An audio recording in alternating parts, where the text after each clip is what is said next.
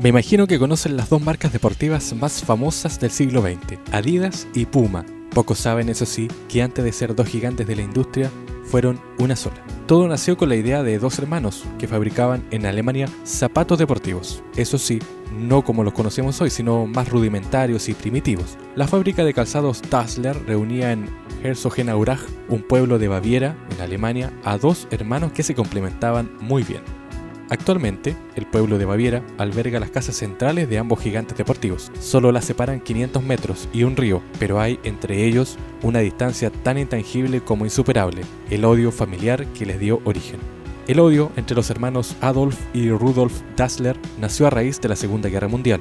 Mientras Adolf fue enviado al frente pocos meses, Rudolf se quedó peleando en Polonia por el ejército alemán, siendo luego capturado por los aliados, volviendo al final del conflicto con rencor contra su hermano por no haberlo ayudado, denunciándolo además como colaborador nazi ante las autoridades. Desde ahí, la división entre ambos fue total. Entre los años 1950 y 1970, Adidas y Puma se hicieron una guerra sin cuartel por la conquista del mercado mundial y del favor también de los seleccionados de fútbol nacionales, de los equipos olímpicos, de las federaciones y autoridades deportivas.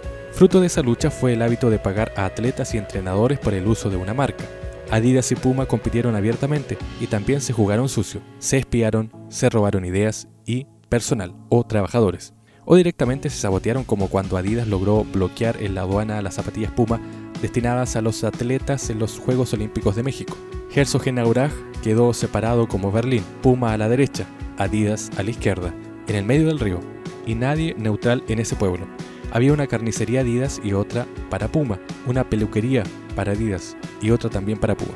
En los bares y restaurantes, los empleados de una y otra fábrica hacían rancho aparte. Cada marca tenía su equipo de fútbol. Los hijos de los Dassler iban al mismo colegio, pero en diferentes buses escolares, cada uno con el logo respectivo. Si se cruzaban en la ruta, corrían carreras para ver quién llegaba primero a la meta, igual que sus padres. Rudolf Dassler murió en 1974. Su hermano Adolf no asistió al entierro y murió cuatro años después, en 1978. Ambos están sepultados en el mismo cementerio, pero en parcelas distantes, distintas, alejados el uno del otro, en la muerte como en la vida.